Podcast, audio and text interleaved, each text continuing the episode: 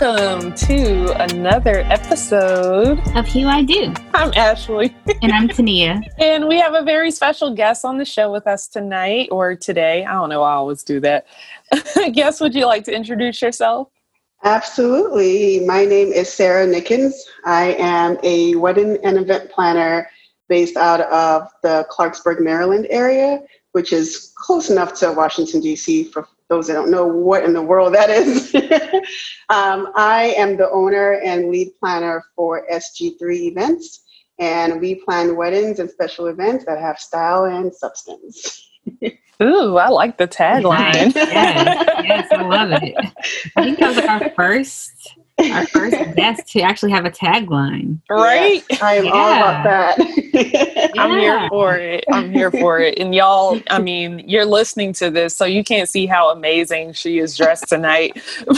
oh my gosh. Like, she is like the, the best dress. The, the, red yes. lipstick and the earrings, the drop earrings. Oh yeah. yes. When she came on, I was like, oh my gosh, she looks pretty. pretty. I'm like, what do I have on? I have on peasant right. clothes. exactly exactly, exactly. we bumming it out here. we are so glad to have you on the show tonight. Um, we are going to be talking about maintaining and creating, you know, great and positive vendor and client relationships. And I think this is a very somewhat timely kind of topic, especially because like we're in COVID and you would imagine you would be having some sort of communications right now with your vendors. And um, so we'll get into all that soon. But how long have you been like in the wedding industry? So I've been in the industry for a little over 10 years, um, but officially started my business actually two years ago. You know, I feel like everyone has a gift.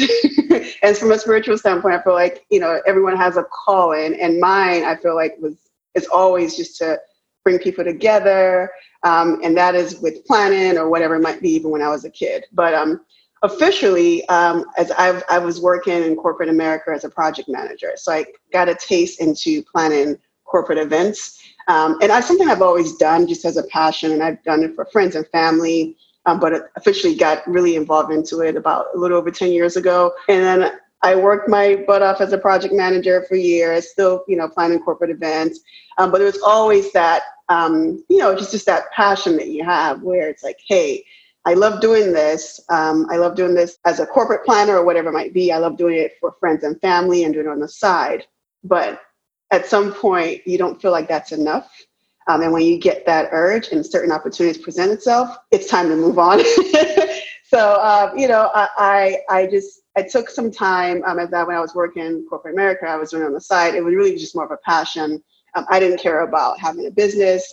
I really I'm not even, I, I really am afraid of, you know, like, you know, just what happens with having a business, the, all the accounting, all the legal, everything that comes with it. And I'm, I was very comfortable in my, my nine to five, even though it was more like 16 hour days, but I was very comfortable in that, you know, um, and, but at some point, you know, it got to a point where I felt like I want to do this my way. I have a gift, I have a passion, and I'm going to just start to work towards creating this and making a business.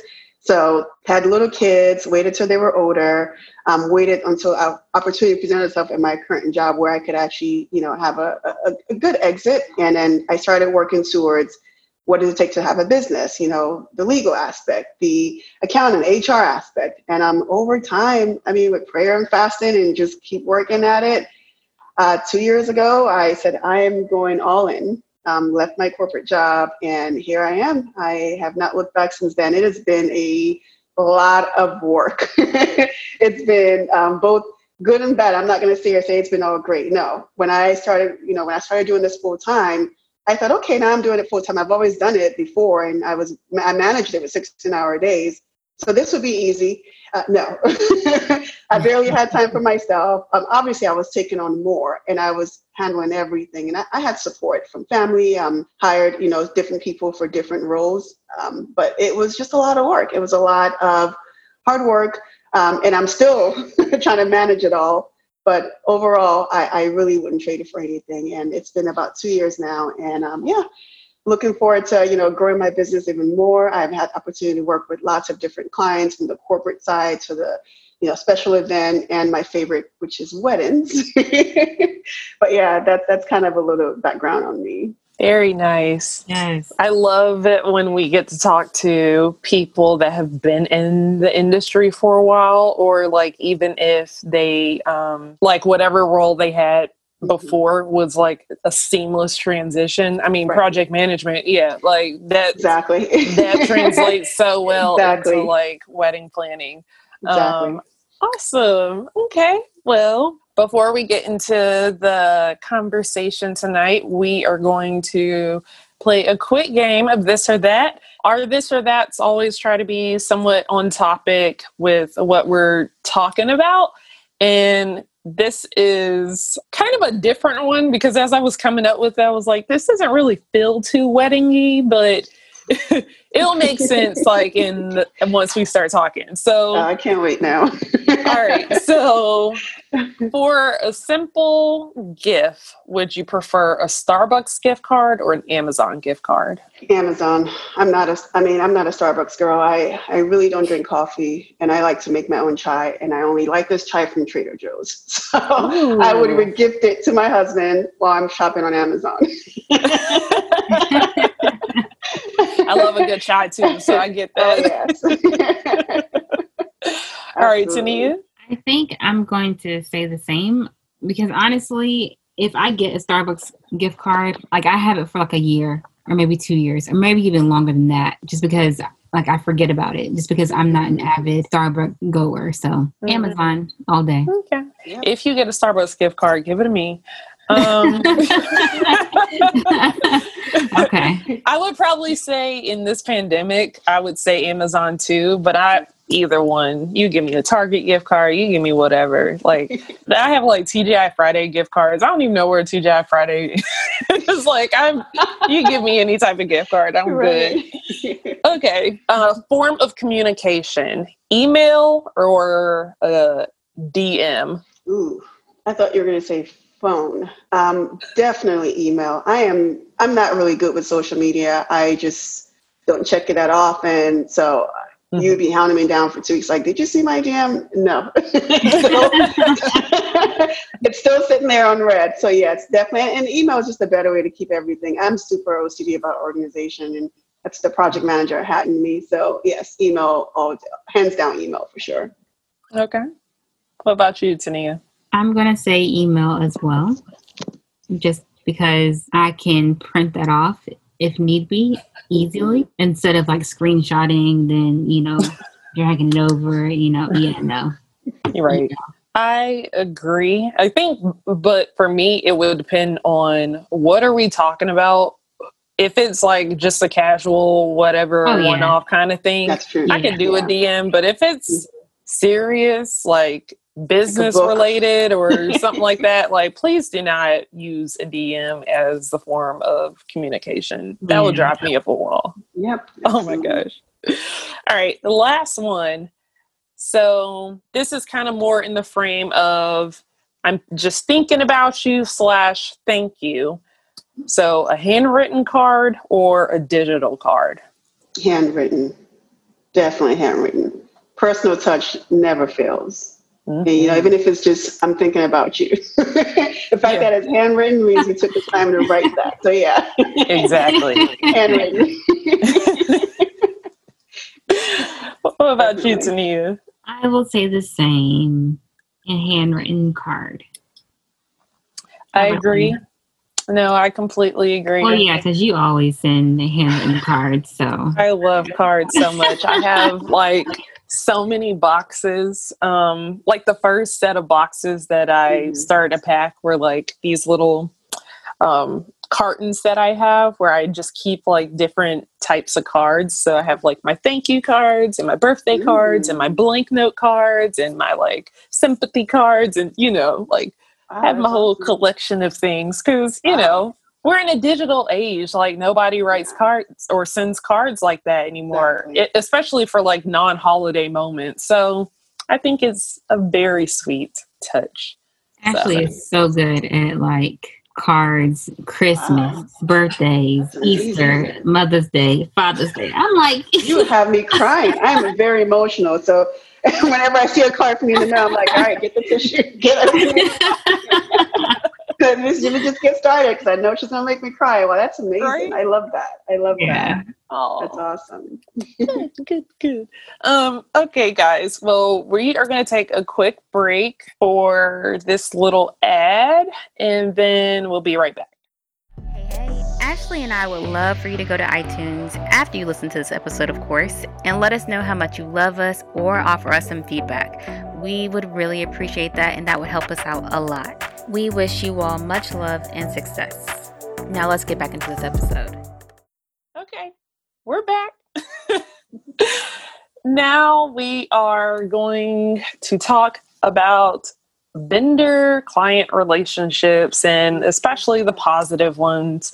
Um, I think this is going to be a great episode for brides and vendors to listen to. In season two, we were kind of like, let's be more you know let's let's give more content to vendors because we do have a lot of vendors that listen to the show. So it's like let's find more ways to you know provide content and information that they can take and use and um, tweak in their business. So and i'm really excited about this conversation because i think it's tania don't you start but i think this is like when you're getting married and you know you start looking for your vendors and you start like seeking out and then you get your vendors. I don't think people are thinking about how am I going to actually interact and engage with this vendor right. from the time I book no before I book them to beyond the wedding. Like mm-hmm. they're not thinking about that so uh-huh. much because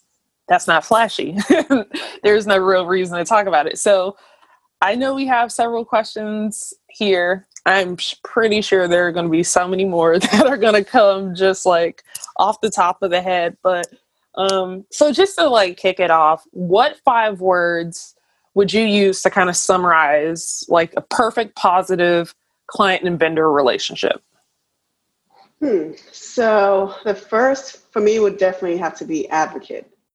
I think that that is key in any relationship, especially a client vendor relationship. Even if it's vendor to vendor relationship, advocate, we have to have each other's back. We have to look out for each other. Um, another one that jumps out to me would be team player. Um, you know, even from when I work in corporate America, I manage a lot of teams, and my goodness, I used to hate when there's always that one person that's just like, I, I, I, I, I, I'm not doing this. This doesn't work for me. Blah blah blah that no one likes that. You know, we're all in this together. I know we've heard that term so much now during COVID, but it's something I've always said. You know, I'm sure that's, that's probably one of my first words. It's probably "We're in this together, Mom." Who knows? um, but yeah, team player is one. Um, respectful is another one. Um, I think that goes a lot a long way. You have to give respect in order to earn respect. That's that's what I believe in, and um, nobody wants someone that's just being rude and just not, you know, just not considering that. So I would say respectful. Um, I would also say understanding. Uh, when it comes to weddings or events in general, there are so many changes and things. You just have to be agile and flexible. And if you have someone that does not understand, you know, it's one thing to say, "Hey, I don't understand because I'm new at this," or "I don't understand because I just don't have empathy and I really don't care." you know, so I think it's really important to have a relationship where both sides are very understanding. Um, oh, and I can't forget the last one would have to be fun.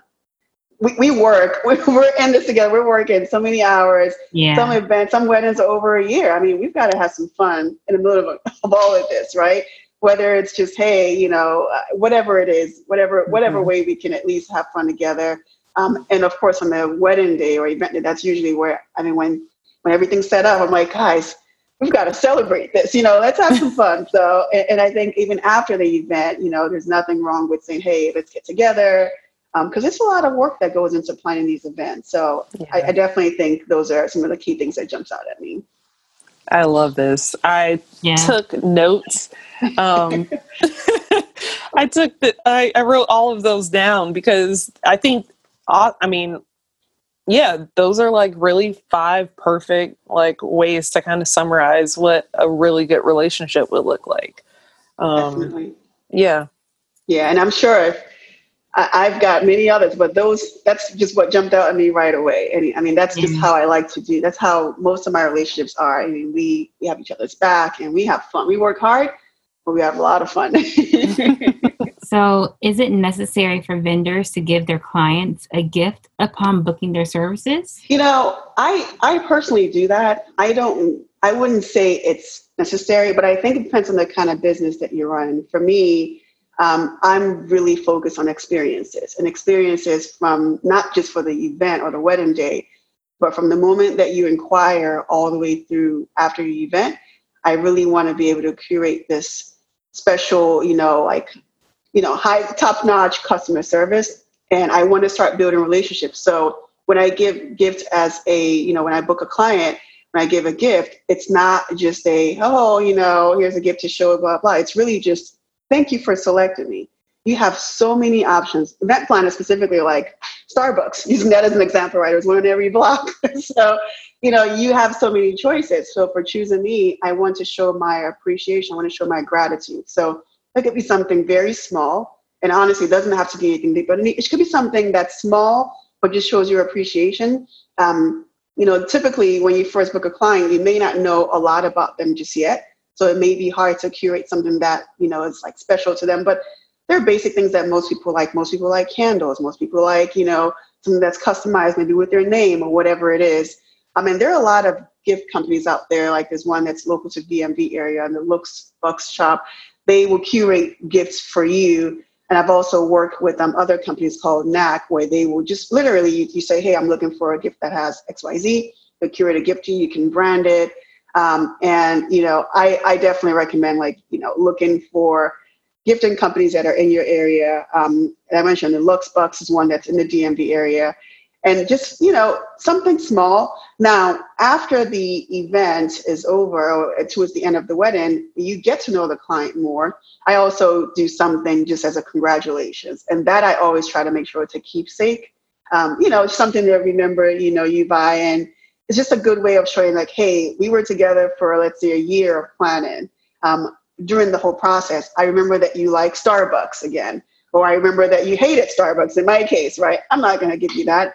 So it's just, I wouldn't say it's necessary, but I think that if you care about client and you know client vendor relationship, and you care about nurturing relationship, you care about showing gratitude, you care about also just doing something, you know, to just make them feel loved then by all means do it. And you know, if you don't have you know the budget for something big, something thoughtful like a written handwritten note, you know, whatever it might be, just to say, hey, I appreciate you, you know, select me as your planner, and just something showing your gratitude. I love that. I'm like basically you answered my next question.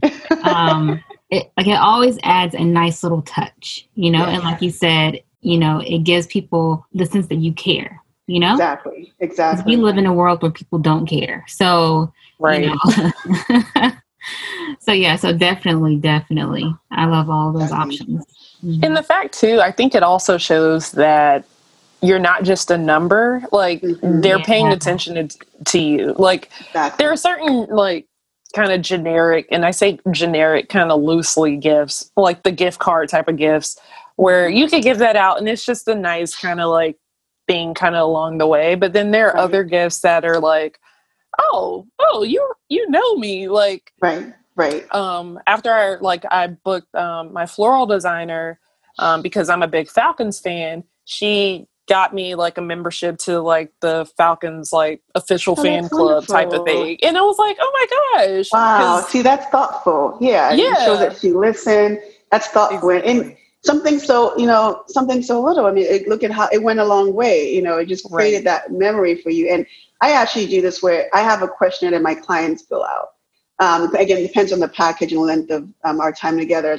and i mm-hmm. ask some pretty interesting questions they're probably like why the heck is she asking that i'll ask where do you like to shop blah blah blah those questions i'm asking so i can get to know them but i also always go back and say ha let's go back to that and let's do something based on those answers. So, mm. you know, a year later, they're getting some, they're like, how does she know this? You know, oh, a year ago, those questions seem odd, but here's right. why, you know, and, and something so simple really goes a long way. And it's just, I find it, it's part of, I literally write it into my expenses. It's part of my business model. I have to do it. So again, not necessary, but highly recommended. Yeah. I love that. Yeah. So love that.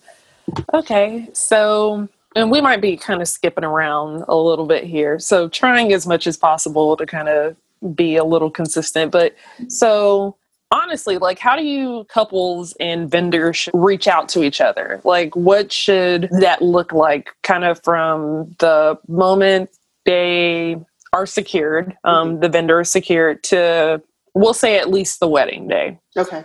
Yeah, I, I think it depends on the type of vendor and mm-hmm. the length of the planning process. So, obviously, I'm a planner. So, for me, um, if I book a client that whose wedding is at least a year in advance, you know, I'll I'll have an onboarding call. You know, we'll say, hey, you know, this is what how things are going to run. I use a system called Aisle Planner, where that's where we keep a lot of the wedding related details. And you know, some people have a love and hate relationship for that. I love it.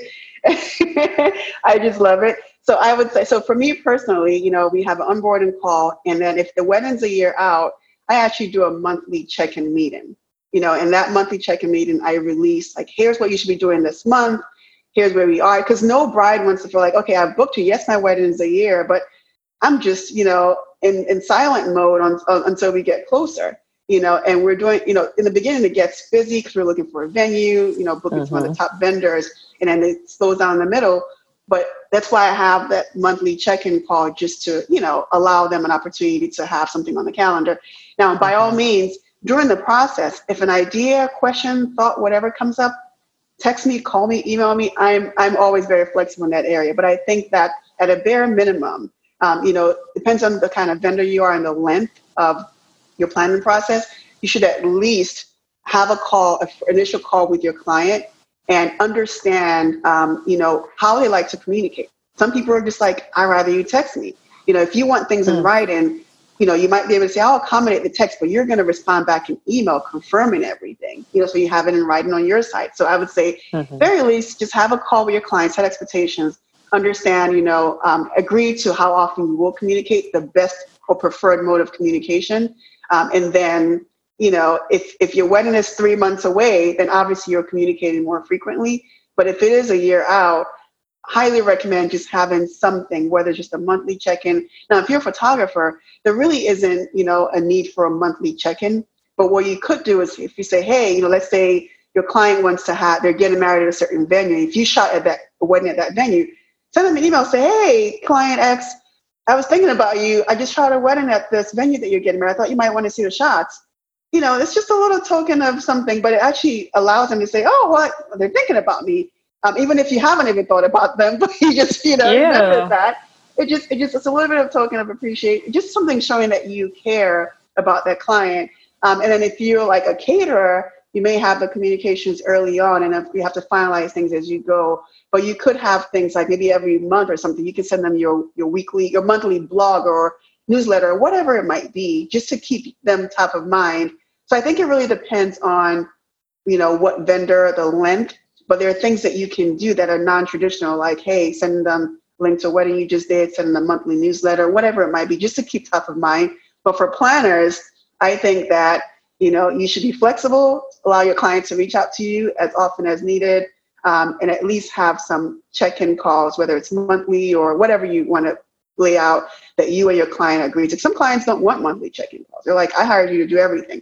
Just let me know where I need to sign. And if that's the case, then agree that you're only going to hear from me when you need to sign something. You know, so just understanding what your clients need and tailoring it to what service you're providing. I think that's the best way to go. I feel like whenever you book a vendor, it's like you're forming a relationship, and you know, with relationships, you have to put in work. I guess like to keep the relationship going especially if this person is giving you money, you know, but like also I, yeah.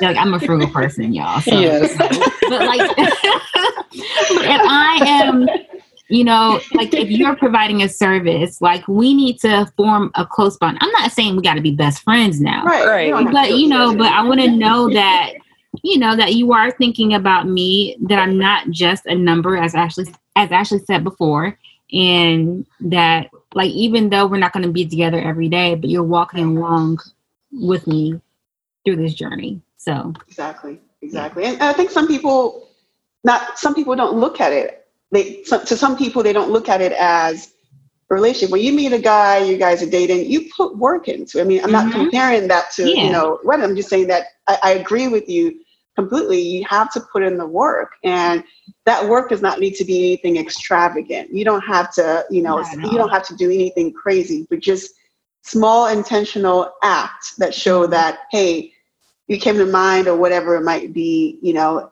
it just it just goes a long way. And as brides get you know overwhelmed with so many decisions they need to make so many people giving them advice reaching out they're hiring you as the expert you know so they want to know mm-hmm. that if they do have questions they can come to you. But they won't come to you if they don't have if they, don't feel like they have a relationship with you. Exactly. they won't come to you. They won't even they won't they'll go to their best friend if the best friend might say don't do that.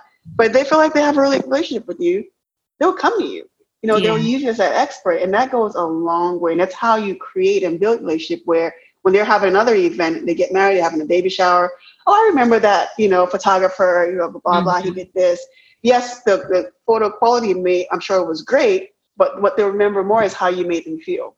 Exactly. And that that's the, that's more valuable than even the end product at times. So exactly. yeah, I, I absolutely agree.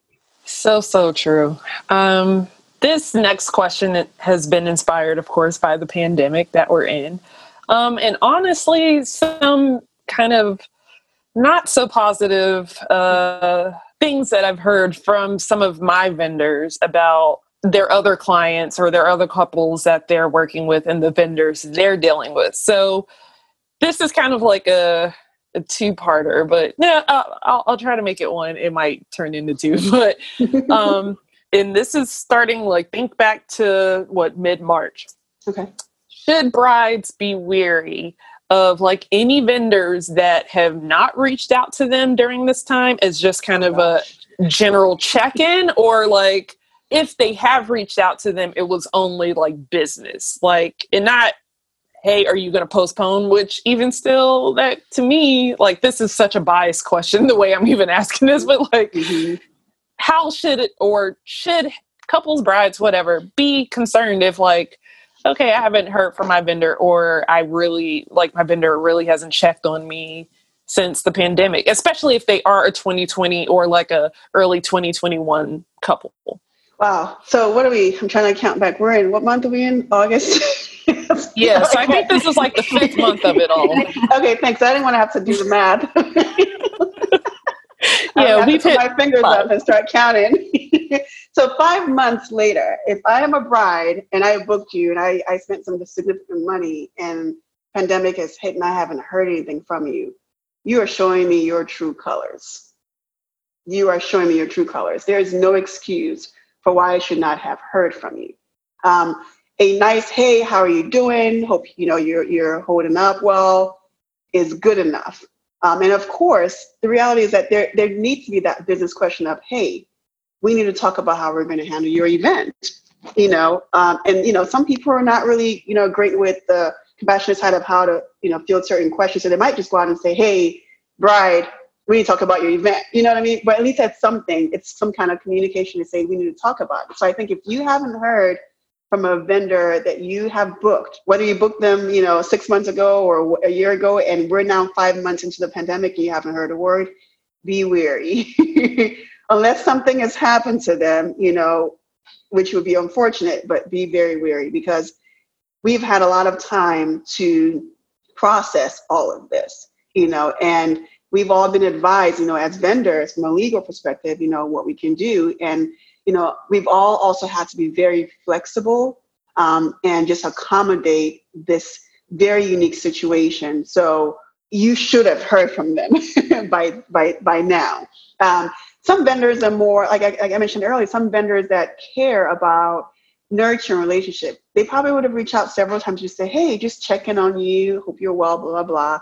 And some of them, I'm sure by now, would have said, "Hey, you know, I'm updating my contract. I'm allowing you know X Y Z. You have whatever number of time to reschedule whatever it is. Um, so you probably would have gotten different levels of communication, whether it's like checking on you all the way to the legal part, but you should have heard something by now. Let's be real. Let's be real. I completely agree. Um, okay, so I am going to piggyback and ask another question in the same vein. Should couples or brides be concerned if okay they decide you know what i am going to postpone or whatever. If their vendor came back and was like oh well that will be 500 1500 1000 2000 whatever. Yeah. Yeah that one honestly um, everybody's situation is different. You know the thing about this pandemic is it hit everybody. No one was spared even the babies that were just born you know my i have a eight year old and um, a six year old and and it's affected them you know obviously more um, you know like just emotionally than financially so I think that in that case, you know, everybody has really done their best to be flexible. A lot of vendors are not charging, um, you know, like rebooking fees. Venues are the ones that are obviously, you know, a lot of people are hit very hard, but venues and caterers are hit very hard. Rental companies have been hit very hard. Personally, we I had an event that we canceled. I'll never forget March 12. It was a day that in the DC area that went to state of emergency. I had an event. Um, we were expecting over 500 people, spent a lot of money on this, and we canceled it about six hours before the event. Um, so in that situation, you know, a lot of money has been spent. Yeah. So it, it's really hard to say, hey, you know, this is what we're going to do. But I think that you really have to look at it from two ways. One, you know, look at your personal situation, your financial situation, your business situation, and you know, set limits for what can you um, accept and what can you not accept. You know, if you, you know, some people got, you know, PPP loan, whatever. If you had some help and you feel like you can actually sustain yourself, then why not pass that on and not charge some additional fees? You know, but of course, with caution, you can give it up to a year or whatever it might be, but really based on your personal situation. And I think that this is the second thing would be this is where a relationship comes to play. You know, if you had a relationship with your client, have a conversation with them, work something out. You know, um, most you know clients are reasonable; they understand this has affected you as well. Um, if they just say, "Hey, I can't do this anymore. I can't afford this," you know, I, I need to just cancel. I think that if your contract, we're all as vendors are very afraid of this, honestly, but if your contract clearly states that, hey, this is, you know, non-refundable, you know, this is retainer, you book my data, I've done a lot of work. I think that it's okay to stand by that. It's completely fine to stand by that. Um, but I just, I just like, I just say, just have some compassion.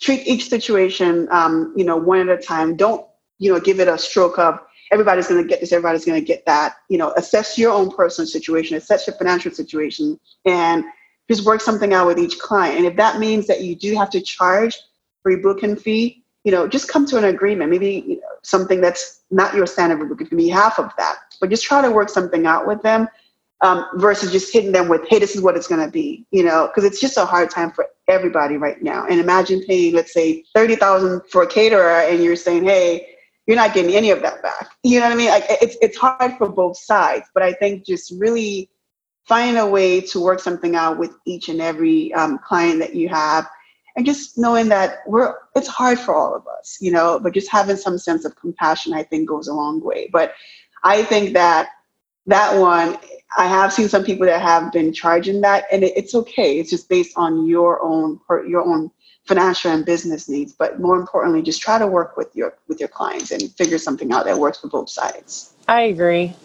and I'm thinking of like so my videographer back in maybe a week or two into this. Um, he's based in Tennessee, and of course, we're in Georgia, and so he was just kind of like, "Hey, you know, if you need to change or like." if you need to postpone or whatever, like, you know, I'm not going to charge for a postponement fee. I'm not going to, like, if you want to cancel, you know, like I know my contract says this, but, you know, I will give you your deposit back. Like, he was actually very, very nice about it. Um, and he was telling me about, like, some of the other brides that he works with where and it was more of like venues that were mm-hmm. kind of pushing back in in some of the wedding groups i'm in on facebook they were saying the same where it's like right. Oh no you have to pay this amount to like postpone your wedding or you cannot postpone your wedding. Like in some states and i don't know where um, these people are actually speaking from or speaking about but they are saying how like i have to get married in september. Mm-hmm. i have to get married at the end of this month because my venue won't allow me to postpone. And i guess wow. that goes back to reading your contracts and mm-hmm. looking that stuff over and you know back when everybody signed their contracts in like early january or like in the you know q4 of like 2019 they're not thinking that like oh we're months away from being basically like shut in our houses right. for some unknown time frame um, so you're probably thinking like oh this is a great venue. I'm gonna just go with it anyway. Like i love it. You know i love the dance floor like the bar like the all-inclusive package whatever it is. And then it's like yeah, you don't realize how this venue might be completely relying on events. So, ooh, girl, that could be a whole different episode about. I was going to say that's a whole book. yeah, because I mean, like, yeah, no, it's it's difficult. Yeah, yeah. The, the venues, you know, I have heard both sides. Right, some people will mm-hmm. say, you know, using myself as a planner as an example, if you booked me a year ago and you know, let's say you book me in January and we're in March and this happens. I have clearly done some work, right? There's no way I've stayed silent for you know up to three months, and you know you booked me three months. I have done some work. We probably looked for a venue. We probably already found a caterer.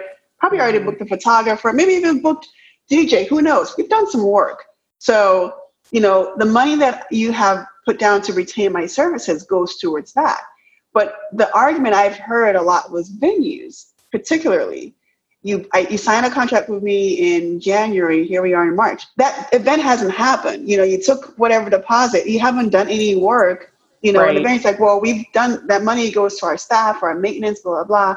There's a whole argument, and I'm not, you know, calling out or saying venues are, are you know doing crazy things. I'm just using that as an example of, right. of where I have heard some difference in opinion. You know, and I've heard venues that have been very strict, but that is their livelihood. They depend on that. You know, so I yeah. think that fortunately, from my, you know, the venues in this area, majority, if not all, have been very flexible, you know, with, you know, rebooking. But of course, there's some limitations. Now people need to look at weekdays. You know, holidays are probably, you know, hotter days now. But it's just, I think it also includes clients also being flexible. I think some clients in the beginning were like, what do you mean? You know, but that's what the contract says. And I know that we're in a hard time right now, but I think that now it's better, honestly. But in the beginning, nobody knew how long this was going to take. So the venues were probably saying, we're going to hold on to this. And I think now people are being more flexible, clients are more mm-hmm. understanding, um, and also vendors are more understanding. I mean, we've also got some kind of help um, financially. So it's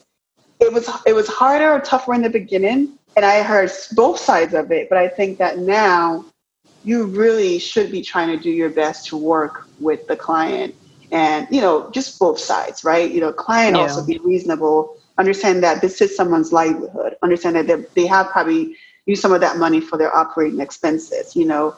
Um, and just just be you know be, be be respectful of that and just consider that um, and just know that a contract is there for times like this. Now of course covid hit none of these things were in you know contract. We have force majeure but there's nothing specific about this right? So that's where you really have it's really a you have to really work on it on a case by case situation. Just do what's best for both sides. And now, if you can't agree, then thank goodness for the contract, right? Because that's where you can get legal involved and try to enforce certain things. But mm-hmm. I, it's this is a very very hard topic. I mean, we could talk about it for, for days, and you know.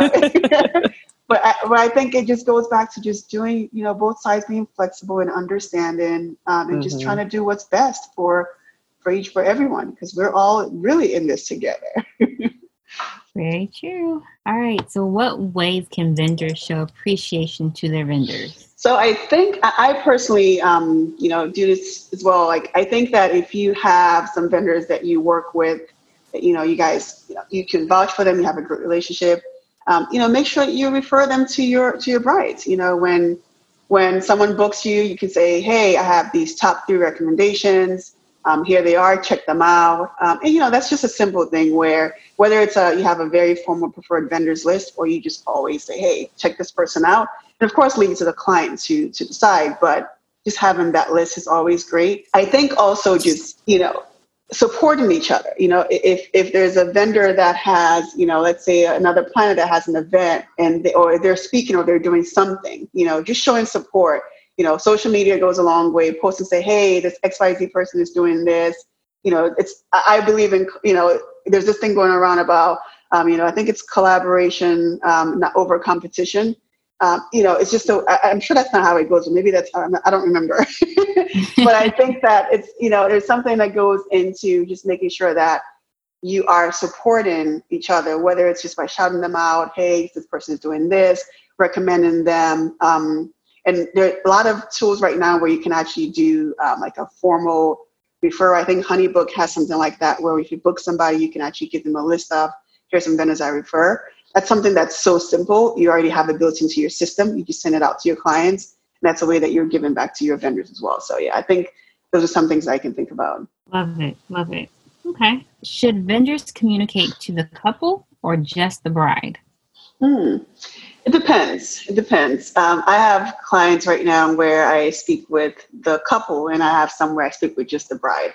I think naturally, um, you know, it's usually the bride that you speak with the most because most guys don't really, they don't really care. They, I shouldn't say they don't really care, but they don't really, they're not into all the details, and they yeah. don't really want to be on all these calls. And and some some you know some grooms do they are even more you know more into it than the bride so i think it really depends i think at a bare minimum you know get to know the bride i mean the groom maybe on the your onboarding call um, your consult whatever it might be you know if it's possible just get to know him at least speak with him you know um, and then after that if it's just the bride then you know do that. But i don't think it needs to be both because again most most guys are just like yeah no. Not doing this. Yeah okay uh, um what role and you kind of touched on this but like what role does the planner have in kind of facilitating the relationships that their couple or their bride has with mm-hmm. other vendors whether you were the one that like referred them or not?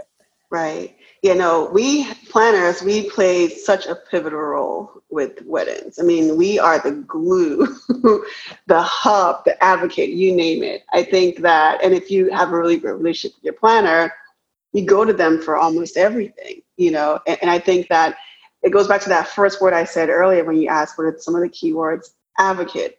Um, you, as a planner, your job is to just really have your clients back. You know, they are they're hiring you to help them organize things, help them plan, but it's really to also make sure that you're considering their best interest in everything that's being done. Um, at the same time, I'm a strong believer in also advocating for your vendors. So, for example, if your client's saying, "Hey, I don't like how this person did this," educate them. You know, no, it's not that they did this. This is how it typically works. You know, don't don't let them give your you know vendor a, a bad mouth because of some misconception. Educate them. You know a lot of times brides will say hey i want to get married. I want to this is my vision for floral design for example. They reach out to this vendor and say oh my god look at what they quoted me. I'm like okay well let's not let's not let's not let's do it this way. Let's let me explain to you why it's that way. Did you know that for every single vase you see on that table they need to clean it. They need to do this for you know they need to have this amount of staff this is why this cost adds up. So you are playing that role where you're also educating your clients on behalf of your vendor, um, and you're just having, you know, you're having their back. Um, so I think that really planners, we are that hub where we have to do that. We have to do that, uh, you know, like 360 communication with our clients and also with our clients to our vendors. So it's, and it, I feel like if you're not someone that really you know, cares or spends a lot of time on making sure that you have your team player, you have everyone's back, you probably just be with your clients say, oh yeah, this person didn't really do this and didn't really do that. But it's very important that you make sure that you're preserving your vendor relationship while you're also preserving your client relationship. And sometimes it means educating your client to say, this is not really what it is. This is what it, let me explain to you why. But um, yeah, we, we wear so many hats. I mean, we can even be seen as counselors, as all kinds of stuff. But I think at the end of the day, we play such a pivotal role. We are the glue to all the other vendors, and it's important to make sure that you're having, um, you know, vendors and the clients back. This is so true. Now, yeah. okay, like, is there ever a time like where you just have like I guess like you just bump heads with a vendor? Like, how do you deal with that? You know, because I'm pretty sure like not everyone gets along like as you were talking, I was like, hmm, I wonder if there's ever, you know, drama, which I'm pretty sure there is because there's drama. There oh, there's always drama. Listen, there is always, there's always drama. You know, I don't, I, I think I said this earlier. I think this may sound cliche, but I I really have a gift where I get along with majority of people. Okay. I really do. Okay. I, I even if you come at me sideways or you know you know we don't really get along, we butt heads. You know maybe your bossy or whatever it is. I just let you have your you know I let you I let it happen. I let it play out. Yeah. But I make sure that you understand like what we're not going to do is this. Yeah. And this is the role that I'm playing. And you know I set those expectations up front. But yes, I have had situations where you know other vendors have just been very you know like just I don't I can't even find the right word for it, but just you know button heads and not really um, agreeing on certain things. And sometimes it happens when the client trusts the planner to say, "Hey, I want your opinion on the design." Let me just use that for an example right now. Let's say I'm a planner, as a floral designer, and you know the client trusts the planner, and the the plan is asking the planner for input all the time. And I, as a planner, I'm giving all this advice, and the floral designer is like, "Well." What are you talking about? I'm the one that knows what I need to be doing, you know. So that can cause some kind of friction. Mm-hmm. And I mm-hmm. think in that situation, you know, I, I haven't had anything like I'm just saying, like if I were to have that, in that situation, I would just say, hey, you know, let's make sure that we understand, you know, the boundaries with, hey, your role is this, my role is this. I'm just giving a simple opinion. It's not meant to, you know, undermine you or or make you feel like you're inferior, whatever it is. But when I have had situations where I didn't really necessarily, you know, either get along with somebody or we just butt heads, honestly, I just let them, I let them be. I let them have, and I think I can control that because I'm the one that's really holding all the information. I'm the one that, you know, yeah. is, you know, giving yeah. out directions and so forth. So I just tailor the way I speak with that person. Uh-huh. If I know that they're going to be defensive or argue, or argue about something, maybe I would just email everything versus have a conversation or vice versa. Um, but honestly, ladies, I just I just let him ha- I just let him be, and I just I, I come in and say, okay, this is what we're not going to do, and set those boundaries up front, and just let it be because I, I don't let it affect me because at the end of the day, I'm like I just don't want this to affect the overall experience that we're giving the client. You know, if it's going to start to affect the delivery of this, then we're having that conversation. And I'm not, I don't need to let the client know that this is happening or whatever it might be, but you need to yeah. understand and respect this is what we're going to do. We don't have to get along. We don't have to talk or do anything yeah. like that. But when we're working together, we're working towards a common goal, and that is make sure their wedding goes up without a hitch. And this is what you're going to do. So that's that's kind of how you know I've handled it. But again, I honestly haven't had many. I haven't had a lot of scenarios where it's like, oh my god, I, you know, this this was so bad. For the most part, you know, we get along well, and yeah, you know, we may disagree here and there, but just respect each other. yeah. Okay. All right. Oh man, all very good points. Um, so speaking of kind of ways to kind of facilitate um, good conversation and um, you know whether well let's just in general what are some like great tools that vendors can use to kind of help them facilitate um, the relationships with either ven- other vendors or um, their own like respective clients yeah so i think i mentioned earlier honeybook is one mm-hmm. where i mm-hmm. know that um, there is a way that you can have very pretty looking uh, vendor referral situation going on where once you book somebody you say hey you know, I have selected these vendors for you to take a look at. Um, and you send that off to the client. It looks pretty. They can click on it right away, and it takes them to the to the website for these vendors. That's a very effective tool, and you know, especially when you're booking, like let's say you book a planner or a photographer in the beginning, um, you may not know a lot of things, and it's hard to do research and try to figure out who's the right person. So having that list, I think, goes a long way.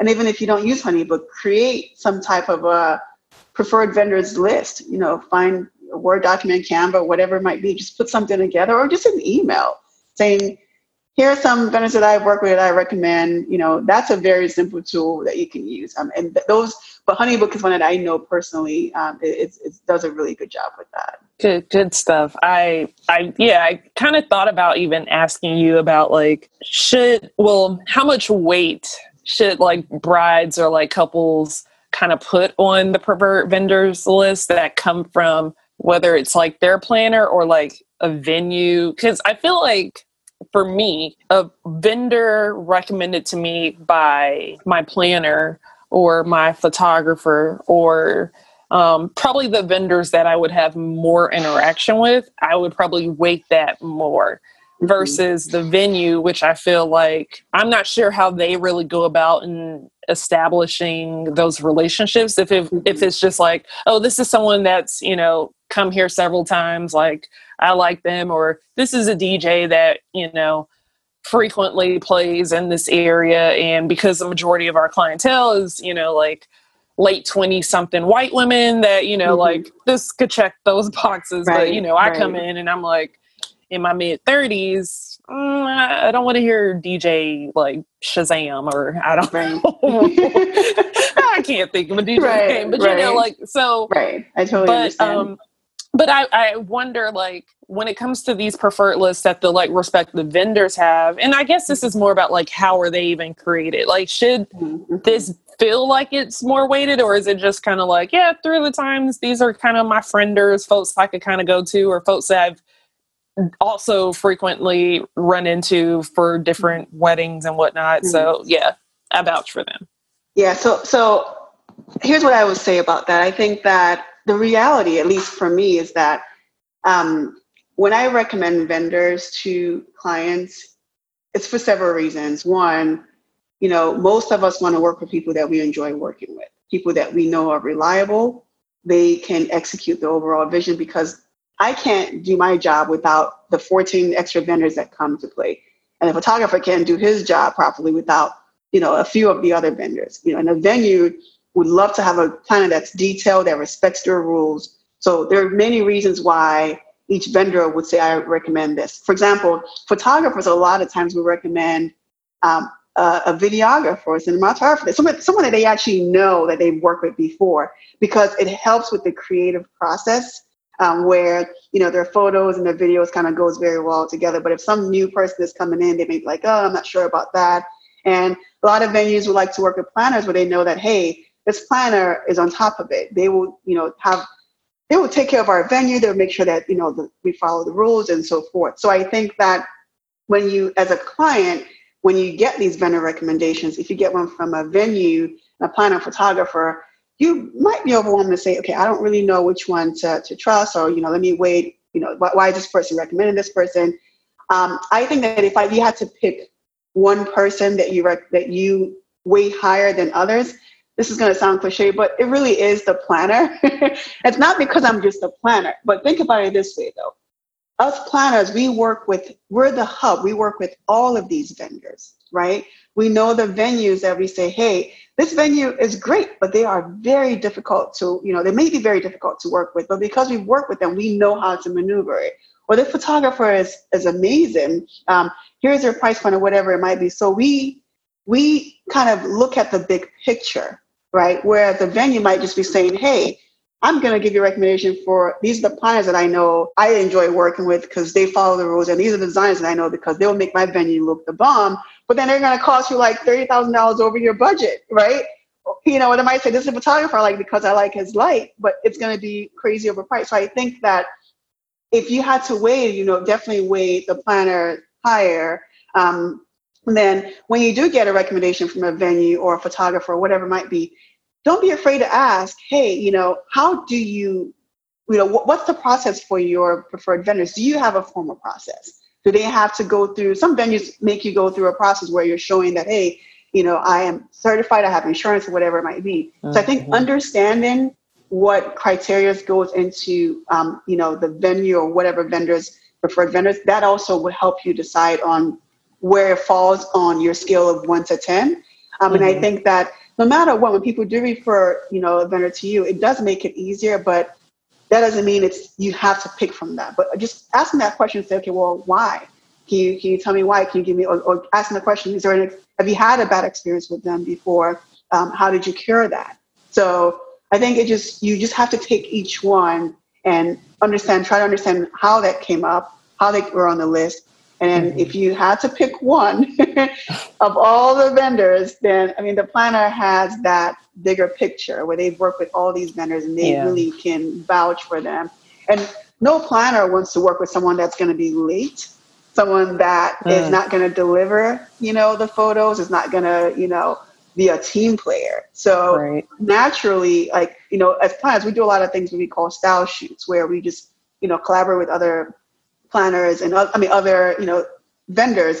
That's a way for us to get to know how people work because, you know, sometimes when you work with people, for when you work with the same people, you don't get to actually work with newer people. So style mm-hmm. is an opportunity for you actually to work with different vendors. And in doing so, you get a feel for how they are you know so you might try them out here but if they don't work out for a wedding then you take them off your list because yeah. you want to make sure that you are guaranteeing that service for your client so we have that bigger picture we're not going to put someone on there that's like hey you know I'm, i might be there i may not no we don't want that no no planner wants that you know so so that's why i think that that's the one that i think weighs higher than others but again just make sure that you you know take each one and try to understand how they are on the list. And if you see one person on the venues list, it's not on the planners list that you feel like you connect with, then by all means, you know, go for it. Very good stuff. Yeah, very good answer. Should certain vendors reach out to their brides and grooms more often than others? Yeah, definitely. I mean, I think planner is another one that should reach out more often. Um, again, they they're the ones that are doing, you know, managing the whole aspect of it it also depends on the kind of you know service that you're providing as a planner um, and then your photographers videographers typically reach out in the beginning and um, you know closer to the end um, dj is another one where you kind of you know want to connect with them to get a feel for their music and so forth so it just depends on what service you are providing i know i know i have i know a client actually i would say that um, what was very important to her was actually her hairstylist. that was one of the most important things to her because she's like, I, you know, I only work with this person. She actually, um, she's actually in Atlanta and the bride is here in the DC area and she was flying in for, you know, for the wedding. And she was just making sure, like literally, like they would talk and they would go through ideas all the time. She sent pictures left and right. Um, you know, she even flew to Atlanta uh, to just say, hey, I want you to do a styling, blah, blah, blah whatever it might be. But there was, I would say there was more communication than normal. you know, usually with the hairstylists, you, you book them, you, you have a consult, and you show up on the day up. But there was a lot of communication in between that process because they had a relationship and it was important that, um, you know, they selected the right look. So, so I, I think some you have to like the planners because they're just, they're the ones that are managing everything. Um, and there's some others that, you know, you're just coming in, you're providing a service and you're leaving. So I think if I had to kind of put into the bucket, I would say those vendors that are going to stay at your event, meaning your planner, your photographer, your DJ, um, uh, what else? I'm, I'm drawing blanks right now. And then some people that will leave, like, you know, your baker, you know, you meet with them, you select a cake, you have a tasting, and then you drop off the cake. That's it. you know, right. you probably have less communication with them. But those plan those people that you actually will be you will be staying for most of your wedding, then yeah, you probably have more communication with them. Okay. That, yeah, that makes sense. That makes a lot of sense. So, should clients look to social media to tell like how their vendors or prospective vendors treat their couples? Like I know you said you're not like really big on social, um, but just in terms of kind of like if they post, you know, like certain weddings, are they posting the same weddings over and over?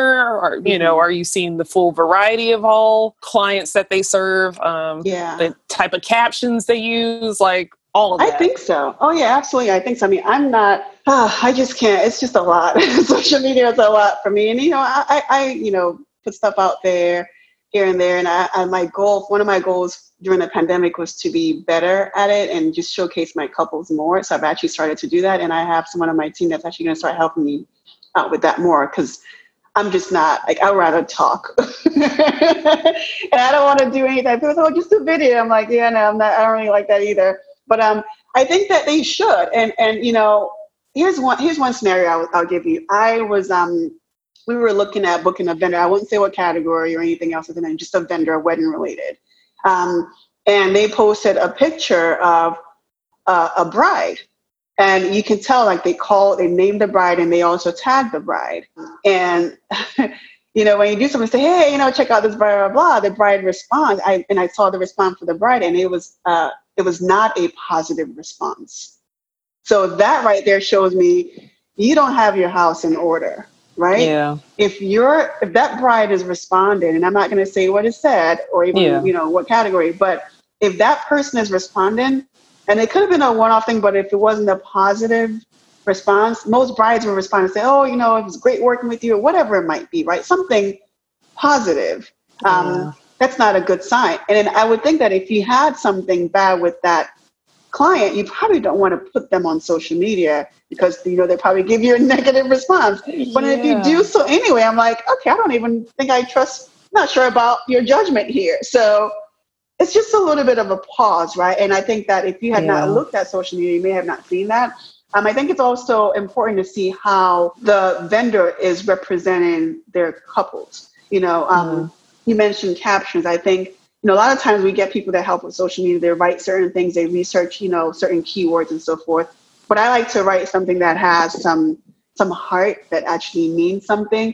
So I think that mm-hmm. if you're seeing that, you're seeing that this person actually probably cares and they're probably putting a little bit more attention. Um, yes, a lot of what we do is for marketing. I mean, honestly, but another part of it is also just, you know, just showcasing our clients and just showcasing their love story. And I think that if you're seeing that, it just tells you that, okay, this vendor, you know, it's probably going to go a little bit above and beyond to ensure that, you know, they are taking care of me and they are really about making sure that it's about our love story. Yes, there's marketing involved, but they do place an emphasis on us as a couple. And I think you will find that pretty quickly on social media.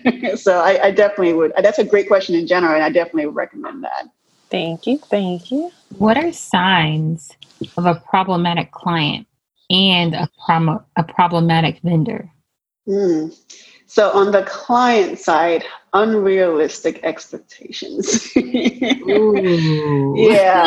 And that makes sense. And unrealistic and lack of gratitude. Ladies, I Ooh. I'm telling you, you know, we work hard. We do a lot. And not just planners, every vendor whether you're just coming up and dropping off a cake or whatever it is, you're making sure that cake is not wow, but you're doing everything you can right. um, and as a client, you know, gratitude goes a long way. Thank you. You know, I appreciate you getting back to me um, things that you can just do that doesn't cost you anything. But the problematic client very early on, you know, probably will just will show you signs that, you know, they don't not that they don't care, but they would come at you in a very disrespectful way. Um, like for for example, um, I had a situation where um, I felt like there there was a client that was not expressing gratitude. There was a lot that was going on. We had an issue that was occurring, and we were going to take care of it. And we took care of it in a very timely manner, and everything was resolved. But then the follow up to that was, well, that's why did that happen? That should never happen. But it was a lot of emphasis on preventing that, and and it was actually, honestly, to be very honest, it was actually the client's fault. But we were just trying to, you know, make sure everything was taken care of. Um, and there was no sense of gratitude. It, and the emphasis and the focus was on why did this happen? You know, it was just so much. And I'm like, well, hey, this is actually why it happened. And we resolved it. So that's one way. If, if you're seeing someone that's consistently focused on the problem, um, not necessarily the solution. And when I say unrealistic expectations, you know, when for people that are getting married, you know, if it's your first wedding, you really don't know um, you know, how much certain things cost. Like Instagram is spoiled everybody and Pinterest where you see all these weddings mm-hmm. and like, I want that. And my budget is, you know, this.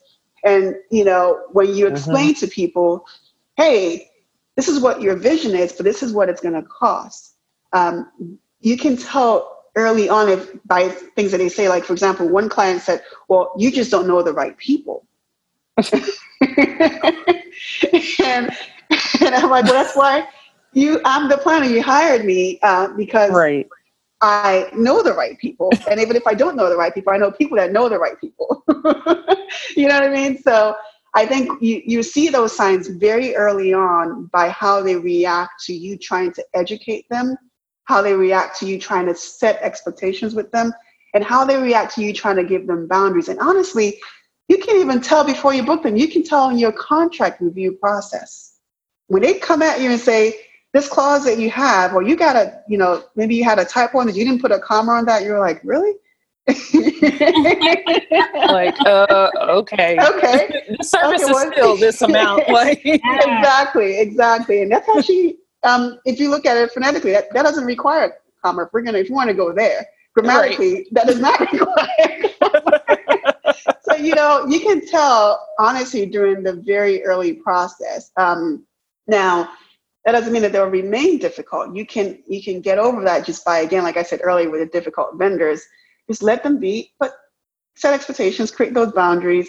If they push back a lot, you know, there are ways that you can get around that. Just you can refer back to the contract every with every single comment. As per the contract, this is what blah blah, blah says. Um, but I think the signs are there very early on. Just you know, some people are just naturally defensive, some people are naturally combative. But there's a difference between being defensive and combative and just being downright disrespectful and you know, just having a very negative view on things and just not showing that, that gratitude is usually one thing that I always see. Like if I don't hear a thank you, you know, and I don't need to hear thank you with every single thing, but I mean like, you know, if we could save a thousand dollars on vendor X, thank you would be nice. and if it's just like, well, about time you saved that, yeah. We've got a problem. yeah, it's like you gotta go. Yeah. You, you. I kind of want to ask a follow up to that. Um, what would have to happen for a vendor to sever ties with mm. their client? Like, you know what? Mm.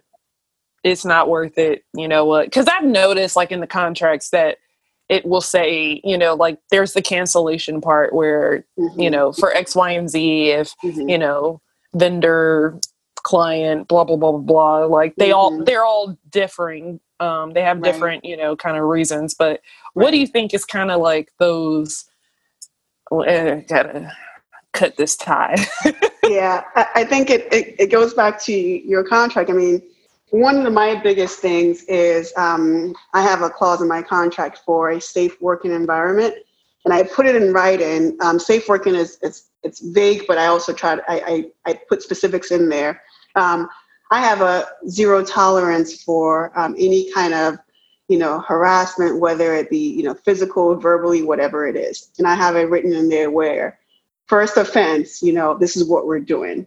Um, second offense, is what we're doing. Third offense, I'm leaving your event. I'm not, I don't owe you anything. There is nothing whatsoever. Um, so I think every vendor needs to dictate what is a no no for them. Like I actually have a code of conduct in my contract. It's an addendum. And I list something as simple as when we have meetings, you have a 15 minute grace period. Ooh. You don't let me know. you know, like if you're running late, I'm flexible. My clients know this. I'm flexible. Right. If you're running late, just let me know. But if we if I get out of my home, leave my kids and my husband, and I get in a car and I drive somewhere to meet you, and you're 30 minutes, 45 minutes late, that's disrespectful. You don't, you know, right. you know, time is money. That's disrespectful. That's not how I operate. So in that situation, I'm not going to write you off. I'll let you know, hey, per the contract, you know, this is this is what we agreed to. You know, this is the first month I'll give you your notice. And then if it becomes a repeated behavior where I feel like you have no, um, you know, you just don't respect my time, you know, you're not responding. Maybe I send you an email and two, three weeks later you haven't responded, you know, little things like that. I don't just, you know, I don't just get out of the contract. I give you an opportunity to cure it. I we have a conversation, you know, we have a mm-hmm. dialogue. Because again, all my clients, we have a relationship. So I'm so honestly, you know, this doesn't typically happen, but I have it in there because it has happened, right? So I we have some conversation, we have a dialogue. I say, hey, this is something that's happened. I just want to make sure it's not a repeated behavior. I know you had something going on last time, but hey, just want to just bring it up. And if mm-hmm. it continues, then yes, I hit them with, hey, per the contract, you know, these are the things that I put in there um, that this is my code of conduct, and these are the things that I've said in there that I can gladly, ex, you know, exit the contract, and these are the ramifications of me doing that. I still keep my retainer or whatever it is. But all that is already laid out. I just nicely bring you back to that section in the contract. And it's probably that one where you said I didn't have a comma in there. I bring you back into that and say, here's where we what we agreed to. Um, you know, I'm giving you X Y Z number of to this to secure this, And then at that point, if it's not working out, then I will be glad to um, f- go through the procedures to exit that contract. that makes a lot of sense. Um, thank you. Thank you for that. um, we have three more questions. Um, sure. This is great, ladies. I'm enjoying this. so, kind of thinking um, back to kind of the timeline of things, we make it to the wedding day. Like, what should couples do to show their appreciation to their vendors like that day? Ooh, wow. So, one of my favorite, favorite, favorite ones is you know, every couple gives a, uh, you know, thank you speech at the end I love when my couples just say, and you know, whether it's first, last but not least, second, third, it doesn't matter. I just it yeah. melts my heart when I just hear the and you know, I just want to thank my wedding planner for uh-huh. even if it's just that. Like it literally melts my heart because they don't have to do that when they're giving their thank you speech. They have so many people to thank. Right. You know, so many people to think about. Um, but hearing that, and I'm most likely in the room, you know, because I'm, you know, making sure everything's going well, even towards the end. Um, I just love hearing that. I love hearing that thank you. Um, and, you know, even if it's just 10 people in the room, it does not matter. What matters is that they genuinely included me in that list of people that they're grateful for. And that melts my heart. Um, and mm-hmm. reviews. I mean, my, you know, we thrive off of reviews and referrals. Um, you know, when if you know someone, you know, that you recommend to someone, more likely I'm going to feel better because, hey, you know, actually you know that person. Okay, then I feel comfortable because I'm comfortable with Ashley. So it's just mm-hmm. a natural feeling. So, you know, having the referrals, being able to say, hey, my wedding planner was amazing. This here's why. You know, definitely reach out to her for this. And also writing a review for those people that find us organically you know, I read reviews a lot of times when I'm trying to purchase something, or it's typically services. I want to see how you know they work with this vendor.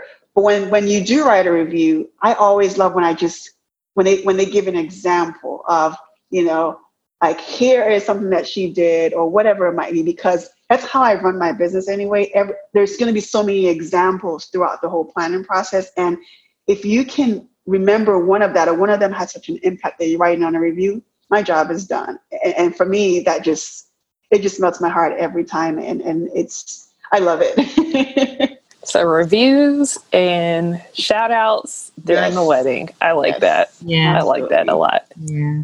Do All most right. couples keep in touch with their vendors after the wedding's over? Oh yeah, absolutely. I mean that's that goes back to the to the referral as well. You know, um, there's always a need for you know and you know for, for whether it's a planner um, you know, photographer, whatever it is. And even if it's not for you, you may know someone that, you know, is looking for, hey, I need a venue or I need a, a makeup artist for XYZ. So keeping in touch, and it could be something as, you know, I, I like to follow my couples on social media. So for the little time that I am on there, if they post something, I'll like to comment and say, hey, good to see you're doing well, blah, blah. And even if I am a lost memory, you know, let's say I now reach out a year later and say congratulations on your baby or whatever it might be, they they remember me, you know, and if they might say, okay, let me reach out to Sarah for X, Y, Z, but I definitely recommend keeping in touch. And it could be, again, like a small, you know, anniversary, text them, hey, happy anniversary. You know, if you have it in your business model, send them an anniversary gift. Um, they post something on social media, comments and you know, don't do it because you want to check a box, but genuinely, you know, like, hey, you know, comment on whatever they're doing. Um, and it goes a long way because it keeps you in their heart. And when they think of another event or someone else is looking for something, they'll, they'll consider you. Yep. And that goes back to the relationship that I was talking about. Exactly. Exactly. that is exactly. very true. yep. That is very true. Especially if you're like one of those friends that might be the first in the friend group to like get right, married and right. stuff. Yeah, like exactly. I took all these people out for a test drive and I spoke exactly. to, you know, this is vendor, but it came down to these two and I went with this one because of right. this. Exactly. Um, yeah. So mm-hmm.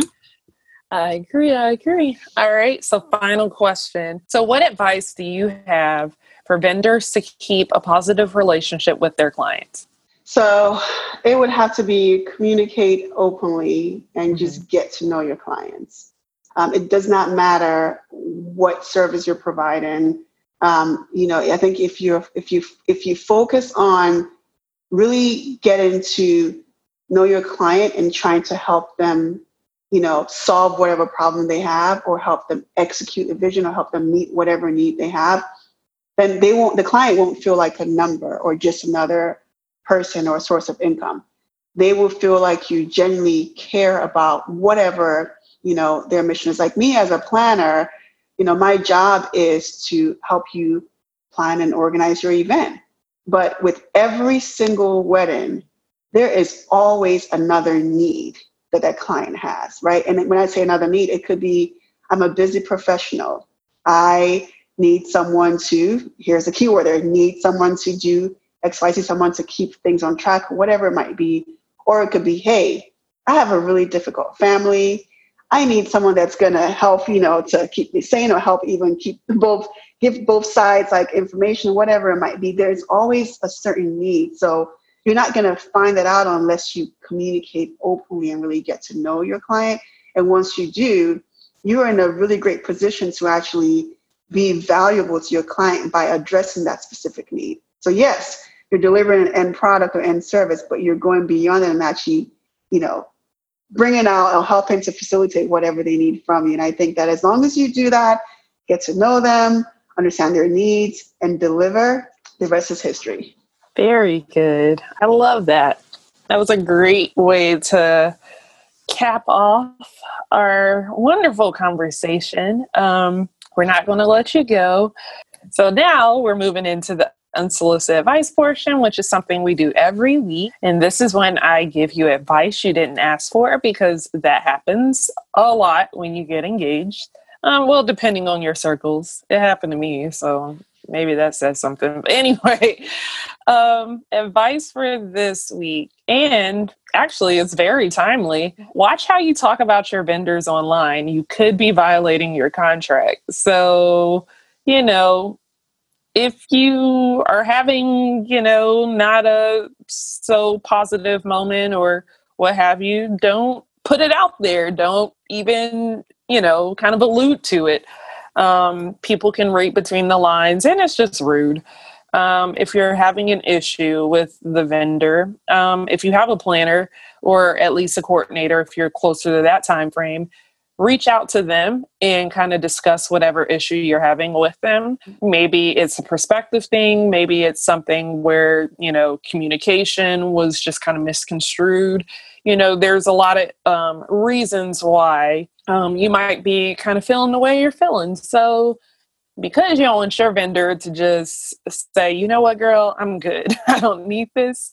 And then you're stuck looking for a vendor. Um, in the middle of a pandemic or whatever time you're listening to this episode. um, you know, just kind of consider all these things. So just watch how you talk about folks because, uh, you know, it's not nice. No idea that. How timely. Well, you're not, yeah, but I had no idea that, you know, you can add that to your contract. Like, I guess I didn't think about that because you don't want mm-hmm. your name to be like muddy, tarnished. Yeah, exactly. Yeah, exactly. I actually have something like that in my contract as well. You know, it's Ooh, you got everything. Listen, my contract is a few pages long, but no, and, and some of these things happen from experience. You know, if you know, and the way I kind of have mine is if we, you know, get out of the contract based on certain terms that we have set forth that we all agree to, Mm-hmm. You can't go in and start saying all these things because, hey, if I had these clauses in there saying that you should do X, Y, Z, and we, give you an opportunity to cure it and you don't cure it, and I have a right to execute my side of terminating the contract, we did everything that we were bound to legally. And one of the things that you're bound to legally is if we, as long as we follow everything and I don't breach and I don't do anything crazy, you can't go out there and, and you know, do something crazy. And some of these things that we put in our contract, honestly, I mean, I'm not, I'm not a lawyer or anything, but some of these things, you know, when if we get to a court of law, it may not be legally, you know, it, it may stretch be stretched out for lack of better words, yeah. but at least it's a deterrent to say, hey, listen, mm-hmm. this is what you you're signing up for. So I absolutely agree, Ashley. You may be breaching your contract. Just be careful what you say. um, if but if you do have a really negative experience with someone, I also think it's it's a good way also of getting that information out there because you don't want mm-hmm. someone else to repeat the mistakes that you have just gone through. So I think it's important that you have that opportunity to, to share that. But if you're if they're if you're just having a, a bad day or a day to something that you didn't like, and you just feel like the first thing I'm gonna do is go to social media and just say all this stuff. Right. To your point, Ashley, you might be going against your contract. So that is absolutely amazing idea. And I don't think a lot of people think about that. You know, sometimes we get very happy with you know posting things nowadays. Oh so, yeah.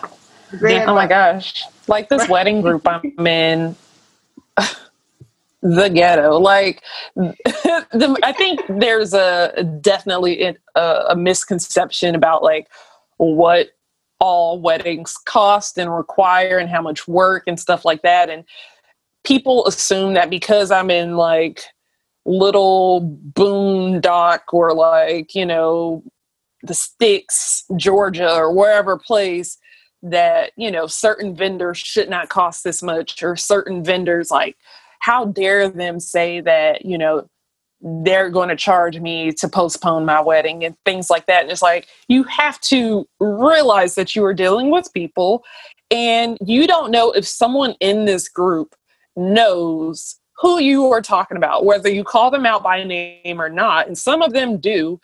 Um, but it's just like, oh my gosh, how dare she do this? Or I asked her to do this, she didn't do that, blah, blah, blah. And I'm thinking, I really think you had a lot of misconceptions going into this. And every now and then, if I am going to comment, because I don't really comment in any of these, I just I just lurk. but sometimes I'm just like, mm, actually, like that was a very affordable cost. Like, girl, why are you tripping? there was one person before we go into vendor love there was this one scenario where somebody was complaining i think they live in like nashville or memphis but they were complaining about how much their um, makeup artist or the person that they wanted to do their makeup was going to charge them um, for you know their bridal party. So it was like at least six bridesmaids a few flower girls mother of the bride mother of the groom plus the bride. And i think they were like charging $800 and I, and that was a complaint. And i'm like girl that is affordable. Like that is cheap. And she was like well maybe where you're from. And i'm like y'all got to understand that the makeup costs the same whether that person is in memphis or if they're in atlanta or new york or dc like you don't get a discount because Mac is the same price everywhere. NARS is the same price. Like Fenty Preach. Beauty, like all of this stuff, like it has the same costs. Um, and there aren't discounts or like tremendous discounts, if anything. So it's just like, y'all, be be considerate. You're dealing with people who are also in a pandemic. And especially if you're I mean, you're talking about wedding vendors, like their livelihood has been shaken up this year. Like, you know, some of us have been still been able to kind of like work from home and things like that. If your event, you are, you know, working in an event based industry, you are having to even like in the preparation, there's only so much you can do. But now the event is pushed out. You know, like there there's still so much that you just have to consider. So anyway, very, very that's long kind of no rabbit that, hole that and rant. But yeah. No, that was that was a preach right. That was a sermon right there. it is, it's, it, but it's so true. And, and, I spent a lot of time just, you know, I use I use this word, you know, loosely, but it really is it's true. Educating clients mm-hmm. on why, explaining, you know, what goes into it, and that's again that advocate for your vendors, you know, because mm-hmm. some people just don't know, and some people downright know and just don't care. You know, but right. you you nailed it though. Like you don't know everyone's situation, and yes, because you know you might consider this cheap because of you know expensive or whatever, but there's some fixed cost. like right. you said, this costs the same no matter where you go. Yes, there's some things that are variable, blah blah. Every cost of living is different here and there, so maybe there would be right. some cost savings here and there. But there are just some basic things, you know. And I think it's just rude. it is. It's honestly rude because that is, and then now you're putting this information out there about that vendor. You're putting their pricing information. Right. It's just, it's not right. It's, it's, it's just not right. And that's another sign of a difficult client. we were actually talking about earlier, a problematic there you Seriously. go. that's an example right there. But no, you, are right. I, I, I absolutely agree. You are so right. Seriously. Oh my gosh. It's like and we're about to go into vendor shout out. It's like sometimes, and I see this across the board, not even like in the wedding industry, because like I'm in marketing and I do websites for people and, you know, general marketing and stuff like that. And it's like people sometimes want the cost of like, it's like they want to pay you to do the work, but they don't want to pay for the supplies or the tools that are required to do it. And they don't want to pay you for the labor. So it's like, if this is, you know, like costs $50 for a subscription every month to do this thing, I want to pay you just the $50. No, I need to be making money off this. Right, like, right, right. this shouldn't just be, yeah. Exactly. Anyway. You know, I, I, read something to, to just really add to that. I read something, I don't even know where, but it was, it was, it was very short and sweet and said that my price is not based on what you can afford or, mm-hmm. or something like it's not based on what you think you can afford. It's based on you know the value that i'm able to provide so just because you can afford you know let's say a thousand dollars for this and i say no my, my price is two thousand dollars for this you can't come at me and be like well i think it should be a thousand dollars that's what i can afford I, well, you that. need to find somebody else. you need it. I'm not the right person. I'm not the right fit. If that's your budget, I completely would love for you to stay in that budget. So I recommend that you yeah. find someone else. But that I, I, thought that was so true because a lot of times people are just like, well, this is what I think it should it should be it should cost. No. Yeah. no, it's not how it works. But yeah, no, I, I, I digress. But that that's whew, I've had a lot of situations like that too. I'm just like, oh, you're, you're bringing back all the exactly. oh man! All right, Tania, well, take us to the vendor shout outs. Yes. Now we are moving into the wedding vendor love. So Sarah, we're going to have you go first. All right. So I am actually going to shout out um, just one vendor, and it is a wedding planner that I absolutely love. She is my wedding and event planning idol. Her name is Trisha Smith Brown, and she is based. Um, I know she started off in New York, and she's based um, in California. And I love her style for her events. She is very, very focused on experiential events. Um, all of her events have a certain style and a look and feel where you see, you know, this is a this is a TSB experience event right there. Um, she, just like me, she's she's got she's focused on details. Um, now I haven't been to any of her events, but I remember when I was, you know, starting out, I really wanted to have someone that I could look at as, hey, who is one person that I aspire or, or just admire um, that, and mm-hmm. I use as an inspiration. And she was actually a, a really good friend of mine um, who was a floral designer in the DMV area. Said, "Hey, Sarah, you should check out her work. Her work reminds me of you and who you are and what you want to do." And I did, and I was like, "Oh my goodness, this is it!" And um, you know, I just I love her style. I love the way that she you know, she she really I, I feel like she looks at events as a blank plate for her to really tell your story.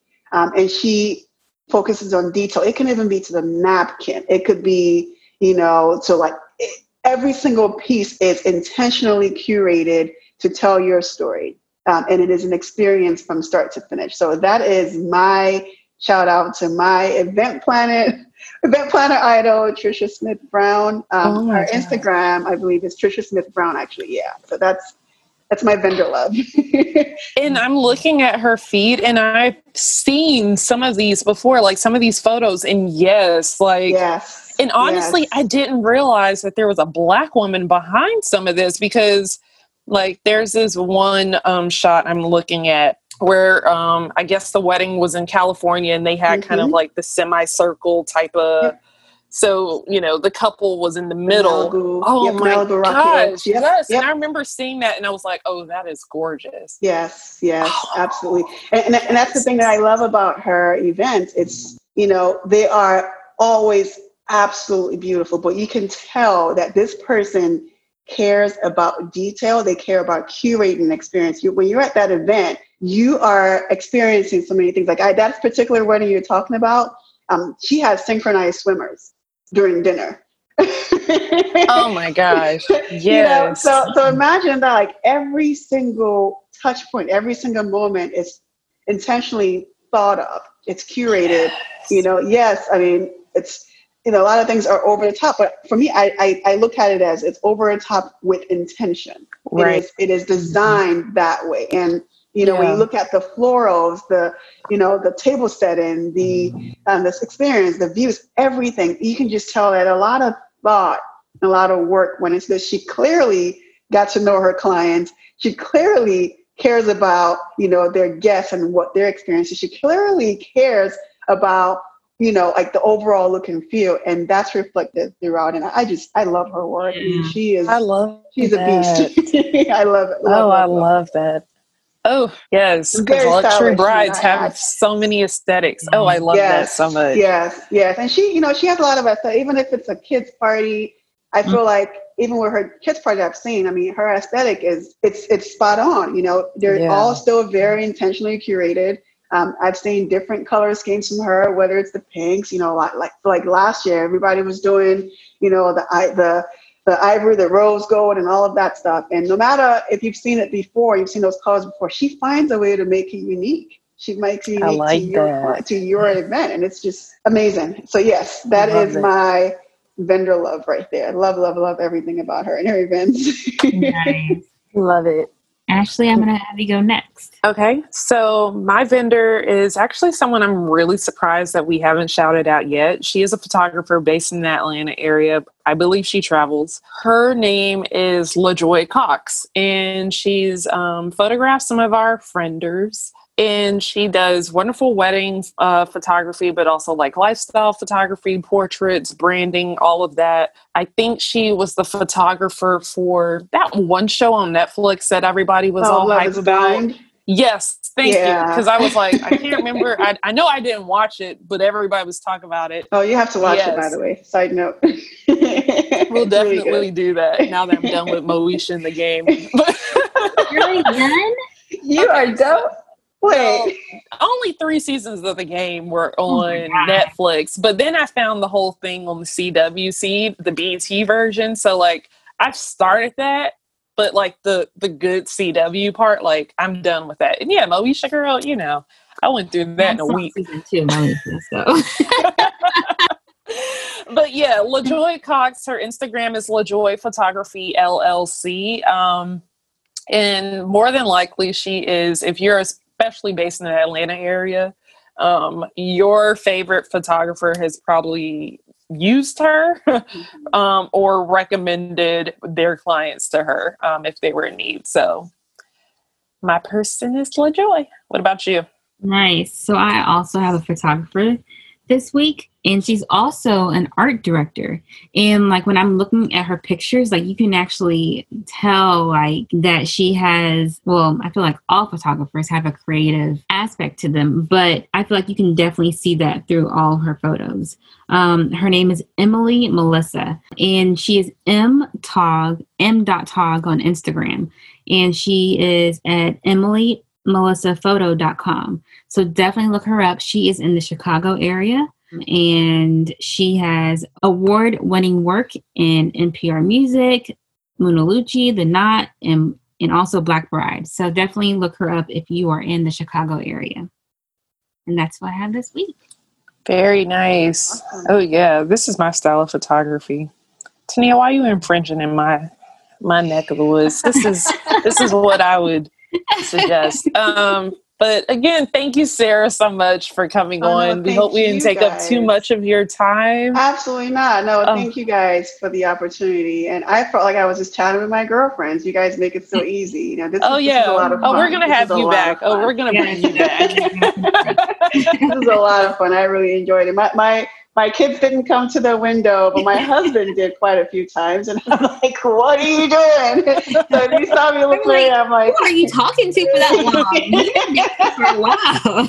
I said, the kids don't do it, you'll do it. But no, this was amazing, ladies. Thank you so much for the opportunity. I really appreciate it. And this was no a lot of fun. This was a lot of fun. I really enjoyed my time. Thank you. Where can people find you? So my website is SG3 Events. So that's S as in Sam, G as in girl, the number three, and the word events, E V E N T S, sg3events.com. My Instagram is also SG3 Events. And you can also find us via email. Um, that is, we're at hello at sg3events.com. So everything is consistent, SG3 Events. um, put that in Google. You, you find you find one way of getting a hold of us. Very nice. All right, Tania, since she didn't do it the last time, where can they find us? Do you remember? Yes. So you can find us at Hue I Do Wed on Instagram, Facebook, Twitter, and LinkedIn. Yep. And you can find us at hueido.com. And from there, you can find both Ashley and I if you want to follow us on our social medias. Yes, our respective private pages um, or personal pages. Yeah. Um, thank you again, Sarah, for thank coming you. on. You, we hope you have a great night. Thank you. And uh, same. And actually, yeah. good luck on your wedding. I love oh, the bond you. that you and Tania have. I mean, just having oh. a best friend for so long to be part of your wedding and doing this together, that that that is a special bond. So you guys definitely nurture that, and and, and it's you guys made this so much fun. And um, yeah, good luck with everything with the wedding, and definitely I love to come back whenever. Or, you know, oh yeah. reach out. You're I'm you're, on, you're on the friender list now. You are on the friender list. well, that's wonderful. That's wonderful. No, you guys have been amazing. I, I, I really appreciate it. This was a lot of fun. So thank you for that. Oh, well, thank, thank you. you. And thank you. both of y'all have a great night. Yes. Great. Night night, guys.